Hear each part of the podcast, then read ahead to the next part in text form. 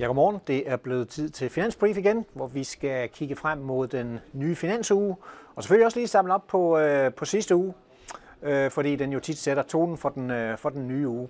Og øh, i sidste uge, jamen der brød vi jo ind i trenden. Vi har jo haft i februar tre uger med øh, fald på aktiemarkedet, og det var jo hovedsageligt, fordi renterne de steg, og, og folk blev nervøse for inflationen. Men øh, her i sidste uge, der kom altså en, øh, en vending. Markedet har måske fået priset sig lidt på plads. Vi kan se pæne stigninger på, øh, på aktiemarkedet over det hele. Øh, igen Europa lidt foran. Øh, og vi kan også se, at øh, jo, renterne stiger øh, men, men ikke så meget i, øh, i USA. Og så har vi jo altså dollaren svækket, så det er tit og ofte der, hvor, hvor markederne altså egentlig har det bedst, når, når vi har en lidt, øh, lidt svagere dollar, og så lidt plus til, øh, til olieprisen. Ikke? Så vi går egentlig, egentlig ind i ugen med, øh, med plusser fra, fra i fredags fra, øh, fra Wall Street. Og øh, det, der jo kører i øjeblikket, det er selvfølgelig det her issue med, øh, jamen på den ene side, så ser det ud som, at økonomien har det bedre. Til gengæld, hvis økonomien har det bedre, jamen, så er der måske længere tid for inflationen at komme ned, og så skal renterne måske lidt højere op. Og det er det her spil, der, der kører i øjeblikket, som påvirker markerne henholdsvis på, på den positive og på den negative side. Men som sagt, så gik vi jo ud af februar med, med fald, og derfor synes jeg, det kunne være interessant egentlig at kigge lidt på, jamen, er der, er der, er der noget sæson i, øh, i den her måde, aktierne de opfører sig? Og tit og ofte bliver der jo refereret til sæsoneffekter.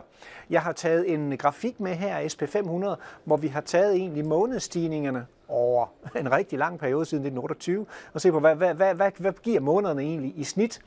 Og der kan vi se, at året er jo egentlig startet ud, som, som det skal, så at sige. Stigninger i januar, som jeg har fald i februar. Spørgsmålet er så, er der så forårssæson for, for stigninger her i marts? Nu er det sådan med de her sæsoneffekter.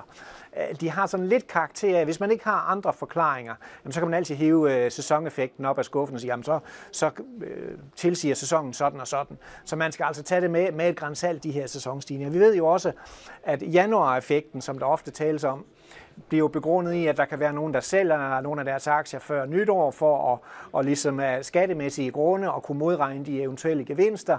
Øh, og så er der nye penge, der skal ud og arbejde fra januar, og derfor så ser vi ofte stigninger i januar. Det var så for eksempel ikke tilfældet i 2022, så, så der passer det jo i hvert fald ikke. Øh, ofte så har vi også, måske sådan over en lidt længere periode, set, at, at igen, at perioden fra, ja, fra november til april egentlig er stærkere end fra, øh, fra maj og så ind til og med øh, september. Øh, igen er det måske lidt svært at finde nogle, øh, nogle forklaringer på det. September ser også voldsomt ud her. Vi skal selvfølgelig også huske på, at ja, vi har haft øh, 9-11, de store fald, de var jo i september. Lehman Brothers kollapsede i september 2008, så det er selvfølgelig også nogle af de ting, der, der er med til at trække ned. Så Bottom line er nok, at sæsoneffekter er, er vigtige, som måske som en supplerende forklaring, der kan komme som nummer 4 og 5 nede på listen, men det er ikke en, man kan, man kan rykke helt op og sige, sådan og sådan vil det, vil det gå. Der er der altså økonomien og mange andre ting, der, der sætter takstokken for det her. Lad os gå til den nye uge, fordi hvad er der i fokus der? Det er USA, der ligesom er i fokus. Først så skal vi høre Paul her tirsdag onsdag. Der skal han i kongressen i øh, USA, og øh, der er det jo sådan, at, at øh, der har været meget fokus på, øh, hvor højt skal fedtrenten egentlig op, og jeg har taget den her grafik med, som viser, hvordan markedet egentlig priser, øh, hvor fedtrenten skal ligge hen i december 2023. Og det man kan se på grafikken er, at i februar, der har markedet netop løftet estimatet øh, for, hvor fedtrenten den skal ligge hen op mod de her ja, øh, 5,5 procent næsten. Og, og det er jo det, der har været med til at trykke aktiemarkedet. Og grunden til, at markedet har løftet estimatet, det har selvfølgelig været de her stærke inflationstal, vi har fået. Og i princippet også nogle af de her ret øh, stærke vækstnøgletal, vi har fået, som ligesom har peget på, om så dårligt går det altså heller ikke for økonomien. Og det her inflationsfald, som vi egentlig forventer, det kommer altså til at gå måske lidt mere træt, end vi regnede med, eller markedet regnede med i, øh, i starten af året. Og det er selvfølgelig klart, når øh, Paul er i kongressen, øh, både tirsdag og onsdag, øh, i de to, i de to kammer, øh, så er der selvfølgelig stor fokus på, men hvad siger han egentlig om renteudsigterne? Hvordan vurderer han økonomien? Og specielt også, hvor hurtigt inflationen kommer ned. Fordi vi ved jo, at, at øh, det er jo øh, Feds mål, det er jo at få inflationen ned på 2%, og der er man altså jo temmelig, temmelig langt fra. Og, og markedet har jo haft en eller anden idé, i hvert fald for en måned eller to siden, at Fed var tæt på at være færdig, og, og så gik der nok heller ikke lang tid før, der kom rentenedsættelser. Det har man altså ligesom ryddet af bordet og sagt, nej, der kommer altså ikke nogen rentenedsættelse i 2023, og renten skal øh, højere op. Vi ligger jo i øjeblikket mellem 4,5 og 4,75 i det her range. Vi tror jo egentlig, at vi skal op og ende mellem 5,25 og 5,5 på, øh, på Fed-renten. Øhm, så der er jo stadigvæk et øh, stykke vej endnu. Og spørgsmålet er selvfølgelig, hvornår har markedet ligesom priset det, det ind? Så derfor vil der være fokus på, hvad Paul han siger i sine, øh, i sine taler i kongressen. Den næste øh, store punkt, som jo nok er ugens vigtigste nøgle, det er jobrapporten fredag.